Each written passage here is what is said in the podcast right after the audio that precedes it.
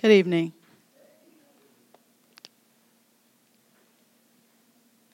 As I was given this opportunity to pray for our young generation, I thought about how important. We prayed about a lot of important things this week, but I think this is one of the most important aspects of our prayer this week because our young people are our church. That is the next church. And we need to really be looking at what's going on in America and around the world today and why young people are being drawn away from the church in such droves. It's, the statistics is, uh, when I started looking at the statistics on the uh, how much young people are just drawn away from the church, I was really surprised. Man, dear Heavenly Father, as I go into your word, Lord, I pray, Lord, that your word will come forth in power, Father God, and it will rest upon the hearts of the people that you have here tonight, Lord. And that, Father God, that we will see through your word, Lord, that there is change, and there is change that can be made starting here in your house, Lord, with the next generation. The statistics are numbers, Lord, but we are the children of God, Lord, and we are not going to base our beliefs on statistics, Lord, because we know that you're able to do exceedingly above all that we ask or think, Father God. So have your way in your word tonight, Lord, in Jesus' name. Some other statistics that I ran into, it says millennials to give you an idea what a millennial is, you hear that word all the time tossed around on TV. Millennials are born between 1981 and come into age by 2000. So that's our young adults right now. Um, the Generation X, 1965 to 1980, and the baby boomers, born between 1946 and 1964. So for every generation, there's a name. There's even one for Jeremiah and Destiny. I didn't even know. It was called the Z generation. So those are the future leaders, future congressmen, future presidents, future pastors, future preachers, the millennials. Um, one of the fact, the fact tank, the Pew Research Center, says that fewer young adults belong to any particular faith than older people do today. They are also less likely to be affiliated than their parents and grandparents and generations when they were young. Fully one in four members of the millennial generation uh, so called because they were born between 1980 and the beginning of the year 2000, are unaffiliated with any particular faith. Millennials are significantly more unaffiliated than members of the Generation X were at a comparable point in their life cycle. So we are seeing a decline in church uh, membership when it comes to the younger generation.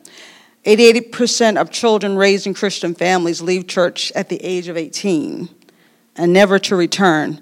A majority of adults no longer consider Christianity America's default faith, and 64% of decisions for Christ are made before the ages of 18, and 77% are made before the age of 21.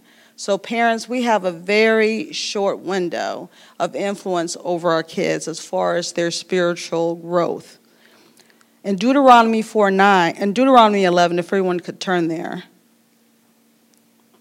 18, verses 18 through 21, it states, Keep these words of mine in your hearts. Tie them as symbols on your heads and bind them on your foreheads. Teach them to your children, talking about them when you sit at home and you walk along the road, when you lie down and when you get up. Write them on the door frames of your house and on your gates, so that your days and the days of your children may be many in the land the Lord swore to give your ancestors, as many as the days that the heavens are above the earth. This is a mandate in God's word that we are to forever keep the word of God before our kids. How do we do that? Daily Bible study with your kids. Pray with your kids. We pray for our kids a lot. Pray with them. Get them engaged in the prayer process. Let them pray. When we have Sunday school, I always ask the kids, is there anything you want to pray for? Anybody you want to pray for? Because I want to foster that, that atmosphere of praying for others, not just us praying for them. Teach them how to pray, teach them how to lay hands on the sick. They can do that too. Um, also, make sure you're keeping the word before them. I mean, as you drive down the street, we live such busy lives, we spend most of our time in cars turn on Bible verses. There are so many tapes and CDs and different things now that, I mean, everyone has their little iPhones and electronic gadgets. Tell them to click on a, a, a, a scripture, listen to Pastor. There's so many avenues that you can keep that word before your kids today. Uh, put Bible, Bible verses up in your house. I used to like look, put little tabs of um, sticky notes with Bible verses for my kids in their lunch boxes before they leave for school. There's so many different things you can do to keep God's word before your kids. Amen. Also, if you don't have kids, everybody said, "Well, what, what, what interest is that to me? I don't have a child." We are called the household of faith for a reason. When you belong to the household of faith, my kid becomes your kid, and your kid becomes my kid. We are all responsible for each other. I'm responsible for Chloe. The presents are responsible for Jeremiah and Destiny. Whatever child you have under your spiritual influence, you are responsible for that child. So don't just be so narrow minded thinking, well, my kids are grown and out of the house, I don't have to do this. Yes, you do. If you belong to the family of God, we are your family. My kids are your kids. Amen. We need to be proactive. We got to pray for our millennials. In this day and age, everything is being bombarded that we didn't even have to. I mean, they're being bombarded with sexual things on TV. You drive down the road, sexual posters. In the stores, you at the checkout counter, there's sex all over magazines. The TV shows, I don't even look at prime time anymore. Because right now, they're teaching our kids there's no moral absolutes anymore modesty, decency, discretion. They're teaching our kids that stuff doesn't matter anymore. Whenever you can tell a child and teach kids, they are teaching this in schools, by the way, that it's okay for a man and woman to get married. You guys heard of the uh, life, family life curriculum in the public schools? Be aware of what your kids are learning in that family life curriculum. When my kids were in school, I would have to go up there because they would have things like they're going to learn about alternative families. Ask my husband, I went up to the school, I'm like, what is this alternative family that you're teaching my kids about? Oh, we're not going to get into the same sex marriage thing. We're just teaching kids they can live with their grandparents, they can live with their aunts and uncles. I said, okay, as long as it's that. But you got to be careful what they're teaching in the public schools. It's called family life. Look into the curriculum. You are able to go into the public schools and you can look at that curriculum and see what they're teaching your little ones. They have books in the library now talking about my two daddies, my two mommies.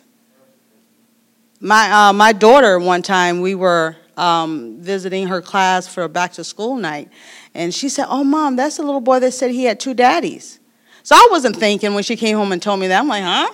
Uh, yes, he, he bought his, you know, partner, and I guess he was telling the kids that he had two daddies. And I had to tell her, no, honey, that's not that's not God's way of doing things. So you have to talk to your kids because they are going to be faced with it. It's thrown in their faces at school, and they're saying it's okay. Amen?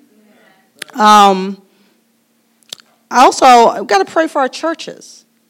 Pray against institutionalism where churches are in a box and they don't want to do things differently. We're not asking the churches to change what they're preaching, but sometimes Churches, as a church, we have to change our methods on how we reach the next generation. Amen.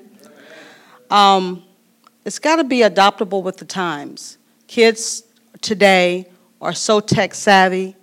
We have to catch up with that. Some churches, we uh, are not on the cutting edge, I guess. But as the millennial generation matures, we're going to have to change the way we do things as a church. Amen? Um, also, some things that we need to pray tonight for our next generation purpose. Purpose. So many kids don't understand that God has given you, each and every one of you, a purpose. A God living purpose. Don't ever let anyone tell you you don't have purpose. Jeremiah says, I know the plans I have for you, declares the Lord. A plans to prosper you, not to harm you, and to give you a future and a hope. So, young people, look at me. You guys are looking down. You have a purpose. We're going to pray about our, our kids' friendships. Spend time talking to your kids about their friendships, no matter how old they are. I still talk to Elise about her friendships. See who they're hanging around with. What are they talking about? Well, I mean, why are you hanging around with that person? Oh, she's my friend. She's not a Christian, but okay.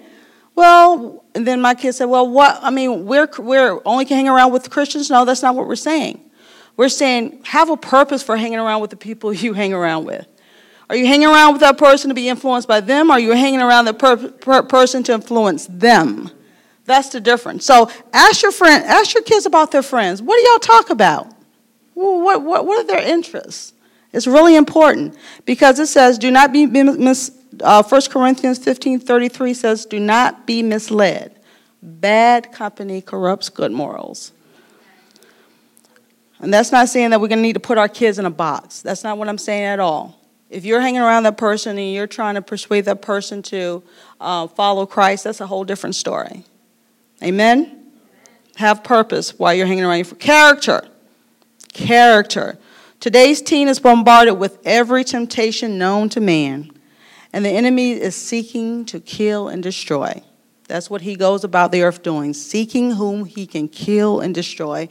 And his main target is our young people because he knows if he can get our young people, he can get the church. Amen? Because the young people are our church the people the young people have to be important to the church because they are so important to God. God says children are precious in his sight. And first in, this, in 1 Timothy 4:12 it says don't let anyone look down on you because you're young, but set an example for the believers in your speech. What are you talking about? How are you? Character is not how you are in church on Sunday. Character is not how you are in front of your parents. Character is what you are when no one is looking. What are you doing in the hallways of school? What are you talking about in that cafeteria? Are, are you a different person at school than you are in church? You shouldn't be. Whoever you, whatever you are, well, when I see you in church on Sunday, that's who you are on Monday, Tuesday, Wednesday, Thursday, Friday. Character is so important, young people. Purity. Let's pray for purity for our kids tonight. Pray that God will give our, our kids a hunger for righteousness a hunger to stay pure, a hunger to keep their bodies for their husbands and their wives, a hunger for purity. As in 1 Corinthians 6 to 18, it says, Flee from sexual immorality.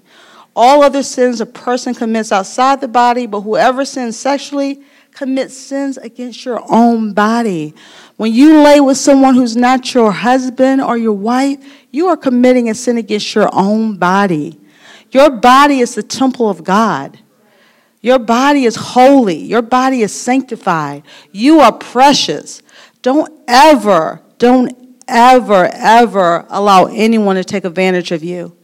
Don't ever allow anyone to, to take you for granted. Know who you are in Christ. Know who you are. Know that you are to maintain your purity for your husband and your wife. Amen? Don't sell yourself off cheap because you're not. You're not. You are a child of the Most High God. Amen. Let's pray for passion. Passion and zeal to run through our next generation. A passion. Pray that the anointing of the Holy Spirit will fall upon our kids in such a way that they will have a, a dire passion to go out and tell others about this great God. Amen. In Acts 1 8, it says, in the, in the uh, last days, He's going to pour out His Spirit. He's going to pour out his spirit and that the, um, the, uh, the um, boys and girls are going to prophesy. I, I got some prophets in here. Any prophets? You, and then he said that the men will see visions. Who? Visionaries. Do I need have any Nehemiahs in here? Nehemiah was a great visionary. Oh, my, my daughter's raising her hand back there. Amen. And the old men will see dream dreams. Amen. And the sixth thing we're going to pray about tonight is submission and honor. So many times working in public school and, and seeing kids and parents interact, so disrespectful. We're in a generation where kids do not respect authority.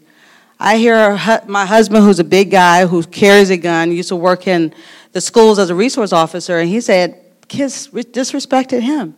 I just could not fathom that because I had so much fear in me when I was little. I didn't even think I could look at a policeman wrong. I, and today, teachers, you would be shocked at some of the things kids say to teachers. I work in the schools, I hear it. We have special TRT counselors, these are behavior specialists that they have hi- hired to come into the schools on top of the counselors. I'm not talking about the average counselors. I'm talking about they have hired special behavior specialists to come in to handle the overwhelming behavior issues in the classroom, right? So when I first saw these people come in, I'm like, wow, why are they here?